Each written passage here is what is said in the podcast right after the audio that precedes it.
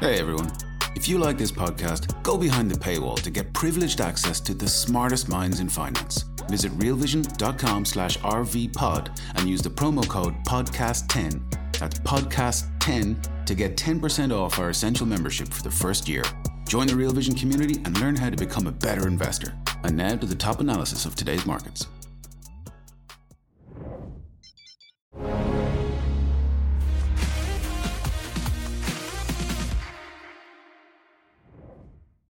Are the crypto bulls ready to charge? Hi, everyone. Welcome to the Real Vision Daily Briefing. With me today is Imran Lakha, founder of Options Insight, and my colleague Ash Bennington is stopping by as well. Hi, gentlemen. Hey, Maggie. Good Maggie. to see you.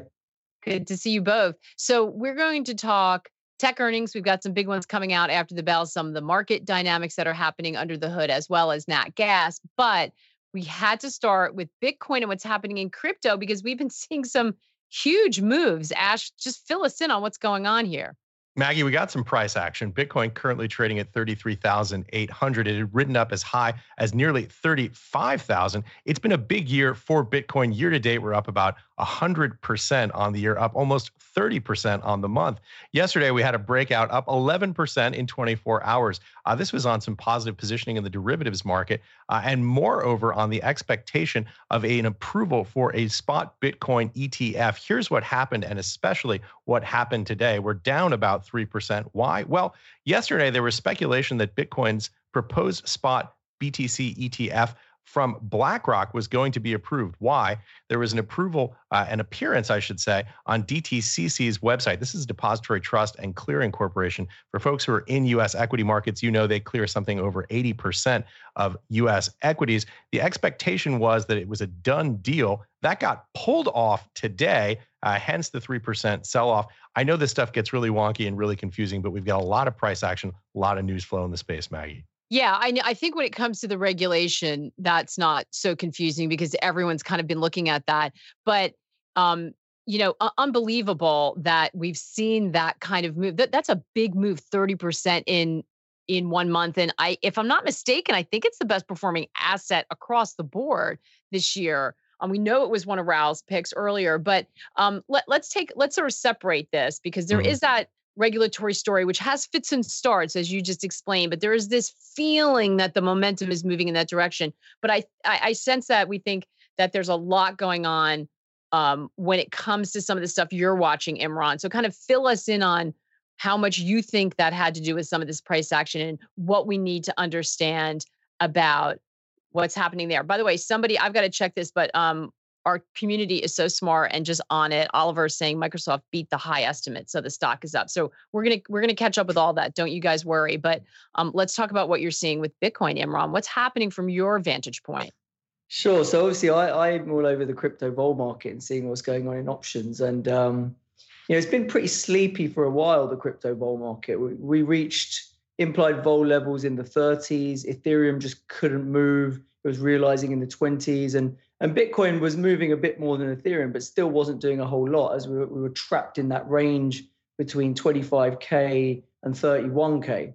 And then it all came a bit alive, not, not just this week, but last week, there was that um, kind of fake news story, right, that came out saying that the, bit, the ETF was done. And we, and we jumped above 30K and then it was denied and we collapsed straight back down again. So the market kind of gave you a tell that the, the ETF approval was not priced in that there was a lot of buying to be done if it if it does get approved, and it kind of gave you a warning shot across the bow. So so you had a lot of options um, activity on the upside. People piled in, bought some upside in various expiries, uh, short dated expiries, and then when we got the um, we got the news that that BlackRock put their ticker up it, and thought it was effectively a done deal, and there's talk of them seeding uh, seeding the ETF or something like that then um, we started to go again. And, and, and also from a technical perspective, when we broke through that 31.5K area that's been kind of holding the market all year, then the next technical level was pretty much 34K, and we went there in one shot. Um, and then it also triggered a load of liquidations from people who have been selling optionality systematically, making decent money for most of this year. A lot of those short gamma players got liquidated. Um, there's also some call overwriting strategies that get done in Ethereum and Bitcoin in pretty big size from from like the miner types who want Mm. to earn yield off yield off their holdings, uh, and a lot of those uh, flows were getting bought back as well. Um, so you just had a combination of um, speculative call buying to chase that story, as well as buybacks of short positions. Yeah. So I, I love hearing the two combined because I think you get a much fuller explanation of what's going on. And this is always why we love to have Imran on because, you know, they're watching that part of the market. Same thing when we have Gem on, they're watching that part of the market that is sending all these signals. Imran, who who was shorting? I mean, you do a trade if it keeps paying you, you keep doing it until somebody pulls the rug, right? But th- who are the kind of people who are who are shorting Bitcoin? Who who who and and are they likely to just put it back on again, or, or has this sort of shaken them Yes, out in a more substantial way?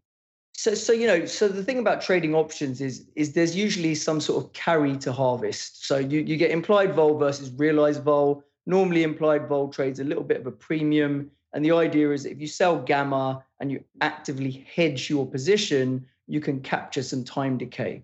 And that's been a very successful strategy in crypto markets this year because they haven't really moved that much. And, and there is a little bit of risk premium in there where the implieds trade higher. So people have every every single week, people come and sell very short dated optionality, and that's worked well for them.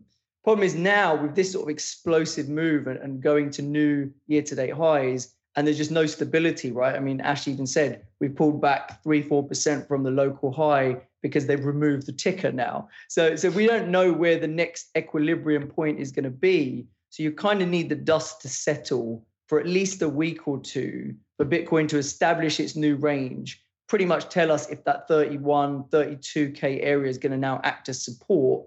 And then we now have a new range of something like 32 to 36k. And once the market kind of feels that that is the new range, then you're probably going to see a bit more appetite come back to tell to sell short dated optionality.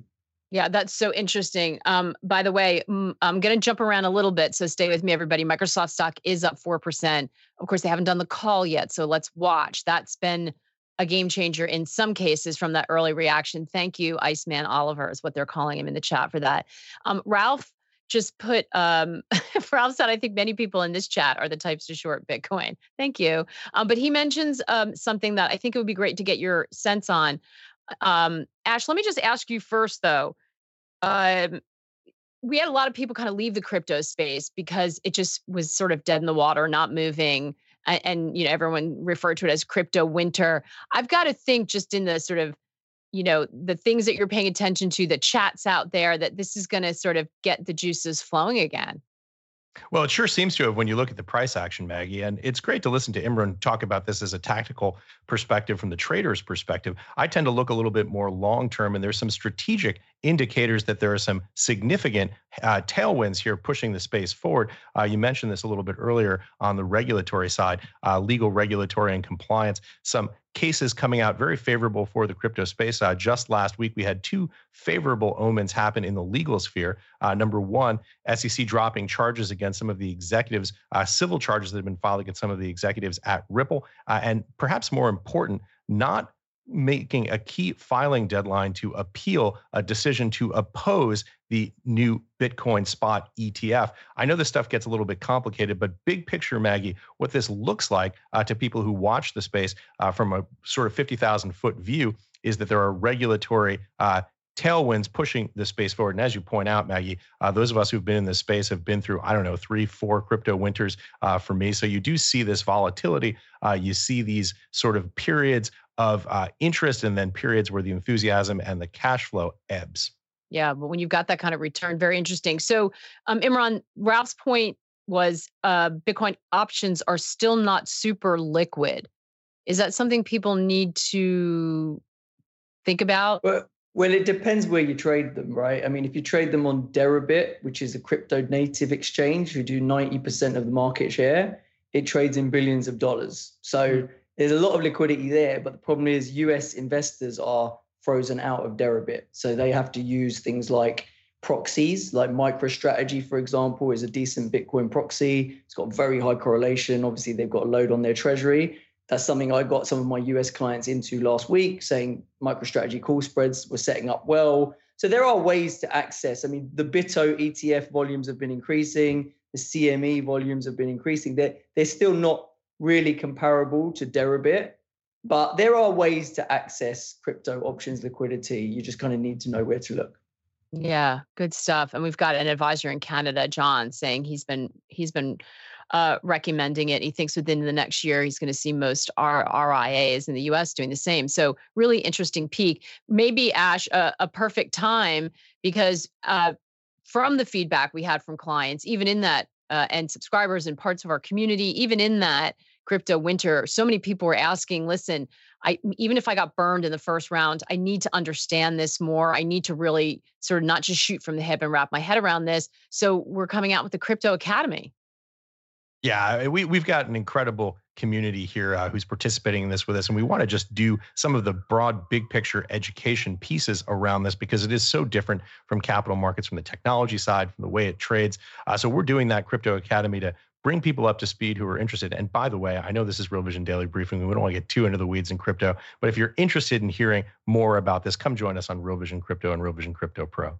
Yeah. So um, we will uh, we will be giving more information because you know even if you weren't in it before, um, I, Imran, I saw in your note you you were talking about some of the other things we're going to get to, and you're like, but for right now, um, the setups the place I want to be deploying my capitals in crypto. So you you just look at it agnostically across. It looks like where you're seeing the best setups. Is that right? Yeah, yeah, exactly right. Because I look at cross asset vol, and and whilst crypto was boring, it was boring, so there was nothing to do there. So like in my crypto weekly that I write every week, I was like, yep, no trades this week, no trades this week, nothing to do. And and then as we started to see crypto decorrelate from equities, and equities was selling off, and crypto was actually rallying, right? We saw end of last week, crypto was up 3% on Friday and stocks were getting sold into, into the weekend. And it was, it was starting to show you a little bit of a sniff that this is where you want to be sort of um, opportunistically putting some upside on.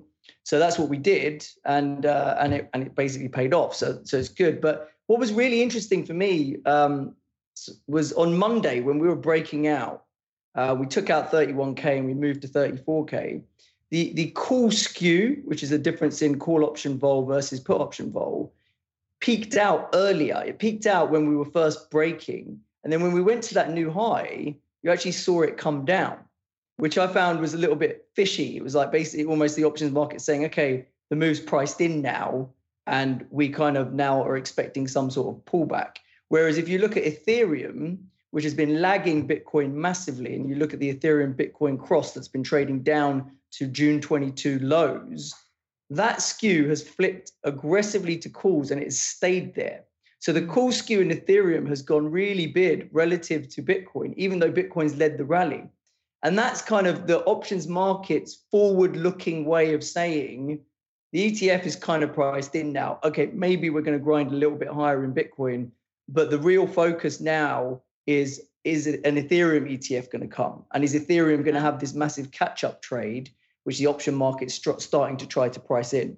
Hey everyone, we're going to take a quick break right now to hear a word from our partners. We'll be right back with more of the day's top analysis on the Real Vision Daily Briefing.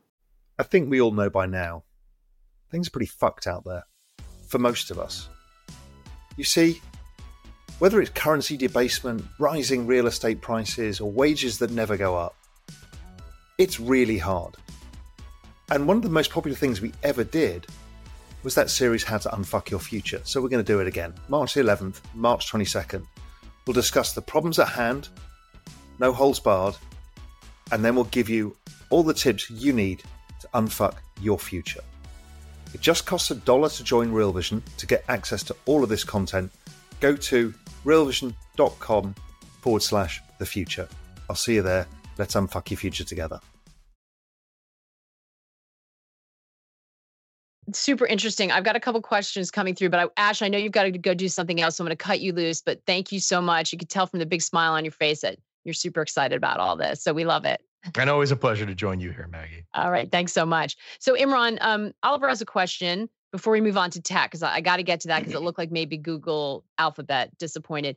Uh, how much of this move do you feel is the expectation of the Bitcoin ETF? I think you just said uh, quite a bit of it was approval versus true investors in Bitcoin? And maybe it doesn't make a difference. Yeah, I mean, I think it's crypto natives and it's speculators trying to front run the institutional flows that they expect to come when the approval actually happens. So I don't think it is necessarily a lot of real money buying. I think it is people positioning ahead of that real money buying that's expected. And and and they basically, you know, we're the closer we get to the approval, the more it gets priced in.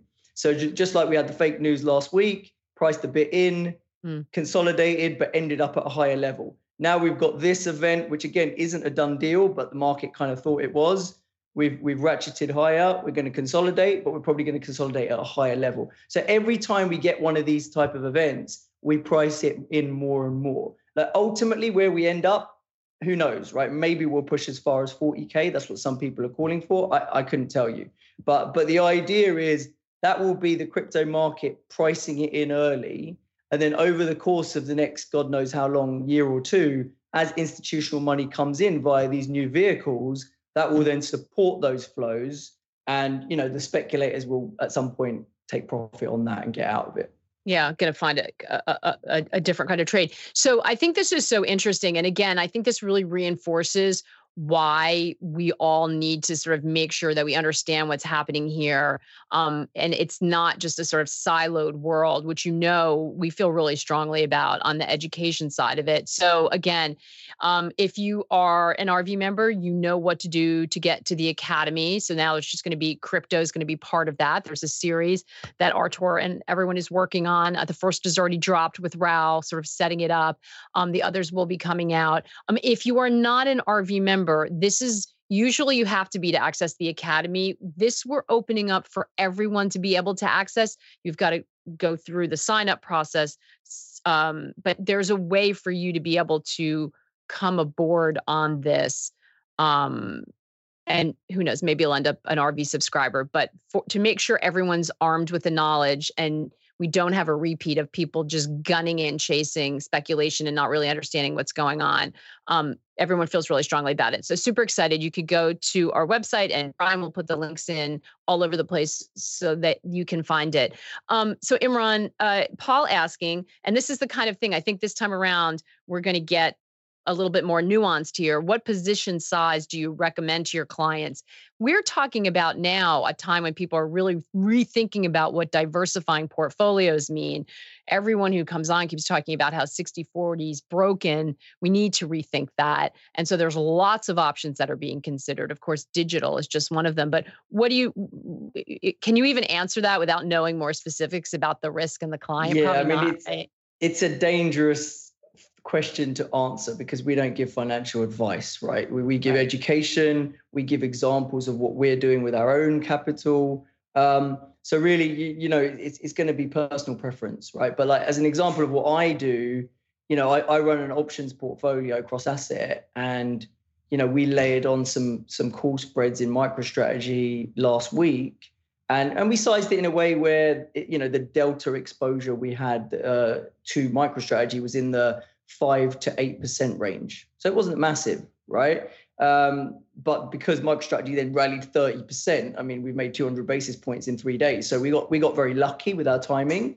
But that's the idea, you know. You you got to know, and, and in terms of how much premium we spent, you know, we sized it out to January expiry. We spent like 150 basis points of premium. And, and, so we were we had made peace with the idea of how much that could lose us in the next sort of three months, right? So you if you're using options, it's it's it's a lot easier and safer because you kind of know what you're spending, you know the duration of the options, and, and you know how they're going to bleed away if nothing happens, and uh, and you know what your max losses are. So I always like to use options for high octane type trades, like like MicroStrategy that can move ridiculous amounts. Um, but yeah, outside of that, the whole sizing question is a very broad question, and it really does depend on everyone's individual circumstances. Yeah, I like that you said that though, because we just had somebody say this is all this is now going to be about risk management, right? It's never been more important. The idea that you, you know, you have to sort of have that constantly, just given the backdrop that we're operating in. I mean, I mentioned the academy. Of course, Imran is a big presence on the academy, doing a whole thing on options. Um, if you need more um, information on that. And um, you're also doing, you do live seminars and you're doing one this weekend. Is that right, Imran? Yeah, we've got one of ours, uh, the intermediate live options course coming up on Saturday. Um, so we have diff- different um, courses we do: beginner, intermediate, advanced. The intermediate is kind of getting in the weeds on the Greeks, uh, really kind of showing how options behave. due to delta, gamma, vega, theta, etc. And then talking about some of those vol surface dynamics like skew and term structure that kind of give you some early indications sometimes in how a market might want to move and where the tail risk, the perception of tail risk lies because that's kind of what skew tells you, right? It's kind of mm. the options market way of telling you what the perceived tail risk in an asset is. And when you see that thing switching from one side to the other, there's information in that. We're going to take another quick break to hear a word from our partners. We'll be right back with more of the day's top analysis on the Real Vision Daily Briefing. Yeah, which is always yeah, which is key and why we love having you guys on. Um, Brian will drop the info for that as well. Okay, so let's um, make the transition by by the, with this question: Is Bitcoin? Let's do Bitcoin and ETH. Some of the the bigger cryptos are they still trading as a risk asset in lockstep with the Nasdaq, or are they decorrelated now? No, no, the correlation has dropped off massively this year. Um, it's been much more driven by crypto specific news than than um, general macro. Um, for those who watch it regularly, it's very evident that that's the case. Mm-hmm. That doesn't mean it won't recouple at some point, but that's not been the main driver at all. It's been it's been so anything about yeah. Super interesting. I think that's one of the interesting things for people in that space, right? Because it hadn't been the case, and it was really frustrating for people. So now that that's happening, I think that's going to be yeah. super interesting. So when we're looking at tech, um, what are your thoughts as we head into this heavy earnings period now, especially for Megatech? We mentioned Microsoft and Google out um, after the close. It looks like uh, Google not as exciting to investors, but generally, how are you feeling about some of these big tech names? Yeah, so I mean, for for these two that were that were due today, there were implied moves of about four four and a half percent in the options that, for this week, um, and you know, to me that felt a little bit low. Um, if you look at Tesla and Netflix last week, they were implying something like 6% and 8%, and they ended up delivering 8% and 16%. So they, they knocked it out of the park in terms of implied move. So I think because there's so much action in the um, single stock option space and there's so many so many large volumes going through, people are really like in, they enjoy trading options on these sing, on these tech names, on these mega cap tech names, mm. because it's in vogue right now. I think a lot of the moves are overshooting. So mm. the fact that that was only a four handle, and if you look back at some of the past earnings moves on these names, four percent is not difficult for these names to do on earnings. So I thought it was probably a bit cheap, uh, but I also thought that you know if you look at earnings season so far, stocks are getting punished for misses much more. So you're seeing the average move when they miss is quite bad relative to past earning seasons in recent history. So I thought the odds of a bigger move was probably if they miss and they're to the downside because mm-hmm. positioning is still there, right? People still do own these these mega cap techs, right? They've been, they've been the place to hide. The Mag Seven has, has led the market, so people do still own them to some extent. So if they were to miss, then people might throw in the towel a bit, and you see a bit of an exit out the door like you've seen in some of the other names that have missed so far in earnings. So my thoughts were probably cheap at the margin, just the implied move. But if we get a big move, it's likely to come on the downside. Yeah, and we are seeing uh, Google down five percent um, after its earnings report. How um, you sent over uh, you in your note there were some some great charts about market breadth. It seems like you feel like the market, even though the market's been pretty resilient, that it's been holding up the equity market. It sounds like you feel like some of some of what's happening underneath the hood is a little worrying. Yeah, I mean the market breadth is pretty dire. It's kind of gone below. If you look at percentage of names above their 200 day, it's gone below the lows that we saw in May and in March. Um, so that's not really a great sign. But you know, it, often that market breadth indicator leads the market. And so we, we saw that roll over over the last couple of months and the S&P has traded down. So the question is, is it kind of overdone now as it reached an extreme? And is it actually a contrarian indicator? Because it shows quite a lot of bearish sentiment across a, a broad spectrum of the market. And so there might be some risk of a bounce right? We've seen ctas turn sellers from buyers. We, we've seen bearish sentiment definitely has been picking up I think it probably has got a little bit more room to go, uh, mm. but it's getting close. Like you know, I was looking to set up the books for a year-end rally. I but last week I de-risked the books because I could kind of sense things were a little bit precarious, and, and the way yields were moving was a bit crazy and, and rates vol was so high that I was like, really, a sustainable rally in equities is going to be hard to achieve unless rates vol comes down significantly. Mm, so the bond market very much still leading in your mind. Yeah, from a vol perspective. I mean, you've seen yields reverse from yesterday's intraday high above 5% on the 10 year to like 480 now. And and Ackman came out and said they've covered their bond shorts, yeah. which kind of helps, right? um, so, but but really, that hasn't helped tech that much. I mean, tech has had a bounce, but I think you know people are kind of wanting to see how earnings play out and things like that. So you want to, you need to see the other side of earnings. You need to see that bond yields don't smash through five and go, you know, go to six in a hurry and things like that. And also the Middle East tension, the Middle East conflict needs to kind of de-escalate a little bit, which is not what it was looking like this weekend. Yeah. So is it fair to say that you're still trying to see whether there because it sounds like you say sentiment is is almost like overly bearish. So you, so there's a potential for stocks to bounce, but you need all this other stuff to calm down. Yeah, because you, you can get a dead cat bounce off sentiment, but you're not going to get a sustainable year-end rally without this stuff going away. You need the clouds to clear, basically. So if you want to play a hundred-point bounce in the S&P, be my guest, and you might get it off the oversold like bearish sentiment. But if you want to catch a move back to the highs, then that's only coming if these clouds can clear. I think. Yeah. Um, and, and is it not just that yields are coming down? Do you need to see the volatility calm down in treasuries? 100%. Yeah, yeah, it's it's more about the volatility than it is anything else. If we settle in at higher yields, but but we just stabilize and do nothing for two months, the market will cheer that and probably rally. Interesting. Um, you also were talking about nat gas. You're keeping an eye on nat gas. What do you see there? Because we get a lot of questions about that. Some of our uh, viewers have been kind of yeah. wondering about what's happening there. Yes, yeah, so it's interesting. So a lot of the commodities have flipped into call skew. So we've had it's kind of been a rolling rally where you've had various breakouts going on, right? So you had uranium had a massive breakout where it rallied 30% in a straight line. You then had nat gas have a good rally and threatened to do the same, but that got faded. Then you had obviously the oil breakout, and you had gold with the massive rally uh, in terms of geopolitical risk. So all, all these, you know, all these skews are flipped towards a call premium. Uh, the only one left behind really is copper because it's not really got a safe haven bid, right? It's more industrial metal and cares about growth. Um, but nat gas has stayed in call premium, but it's retraced most of its rally because you know production, LNG production out the US is pretty high, you know, and and the the, the temperatures and the demand just haven't really been there to drive it higher.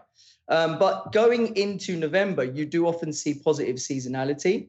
So I think, you know, for those looking at the chart on NatGas and wanting to kind of buy it at the low end of the range, there is an opportunity here because they've crushed the short dated vol in NatGas down into the mid 40s, which is pretty low for NatGas. It doesn't normally trade that cheap. Uh, but it is realizing the mid 20s. So that's why it's come down so much. But really, the interesting thing in nat gas is the term structure is extremely steep. So you've got 40 vol in the front end, but if you go out three months to January, you've got 70 vol. That's a really, really steep curve and quite an abnormally steep curve. So when you have curves like that, you can set up a position where you own shorter dated calls close to the money calls, and then you sell out of the money longer dated calls in a bit more size. And you essentially have what looks like a very, very cheap carry call option. So if the market does bounce, you're going to kick into some nice Greeks on your November options, your short dated options, and your Jan's not going to do that much. And the vol's already so elevated, it might even come down. But if nothing happens, the theta bleed that you would normally experience owning short dated options, you won't have that because you're earning that theta bleed back from the, the options that you're short in the back end because the curve is rolling so steeply down a very steep curve. It's a bit of a complex structure, but just gives you an example of the type of stuff you can do using um, using options via via different maturities and strikes. Right. So I'm going to, um, we're all hanging on as we're listening. Um, I count myself in with that. But I think what's really important, uh, but you did a great job explaining it. And I just want to remind everyone who's operating on the new platform. So you can stick a little marker here. You can go make a note of what Imran said. You can go back and look at the, you can ask AI for an explanation, the AI assistant. You can go mm. back into the academy where Imran talks about this stuff um, and put it all together. So, this is the beauty of what we're doing now. We can all sort of get smarter on this because this is the kind of risk management looking for opportunity that people are going to need to do. Not to say that everyone should be jumping into options with two feet, but to be able to understand some of this, I think is going to be useful to people, or at least make sure your financial advisor is taking, you know, oppor- taking um, the opportunity on some of this stuff, or or at least you know this comes up in conversation. That's what this is all about. So we appreciate you walking us through it, uh, Imran. So are you? Where do you see the biggest opportunity right now?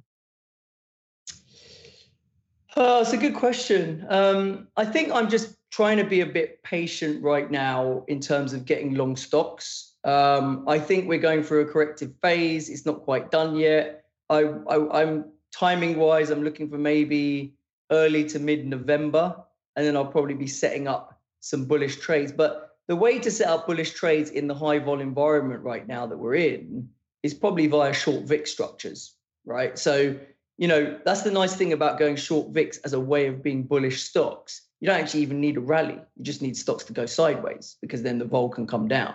So when vol is elevated, it is your better expression of the bullish trade to be short vol.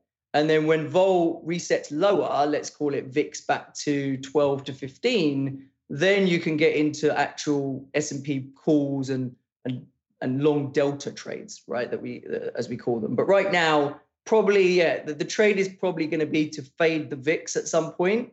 I don't think it's here today. I think you kind of want to wait for a bit more time to pass but that that's probably the uh, the clearest opportunity uh, that's coming up on my radar. Fantastic stuff. Imran we always learn so much when you're with us. We appreciate you always. Thanks. No thanks for having me. It's great to be on and remember, uh, you can, as I said, go dig into the academy. And also, if you'd like and to ask more questions um, and get a little bit more detail about Imran just talked about, Brian dropped uh, the way to sign up for the weekend seminar he's doing. I love that you're talking about options on the weekend, Imran. You're a dedicated man. uh, and a reminder on our end, um, we have some really fantastic conversations hitting the platform this week around big technology trends. By the way, Microsoft profit up 27%, Azure growth, that AI is is hitting their results. So you can be sure they're going to be asked a lot about that on the conference call. So, you know, this stuff is already showing up. So we have a conversation about all the next big technology trends, what you need to understand, how we can profit from it. Raoul and David Mattin are going to join me on Friday for an AMA. So watch the shows, get your questions ready. You can DM me on the platform now ahead of time to try to beat the rush and see if I can get your question in. I did look last time. Um, so go ahead and do that if you want. And of course, share your best drink recipes. I'll be gathering those as well um, and see if we can convince Raoul. So uh, looking forward to it. But in the meantime, everybody, thanks for joining us today. Take care and good luck out there. Crypto is a very complicated space and it requires a lot of understanding, not only of the crypto markets, but how it fits into the broader macro landscape.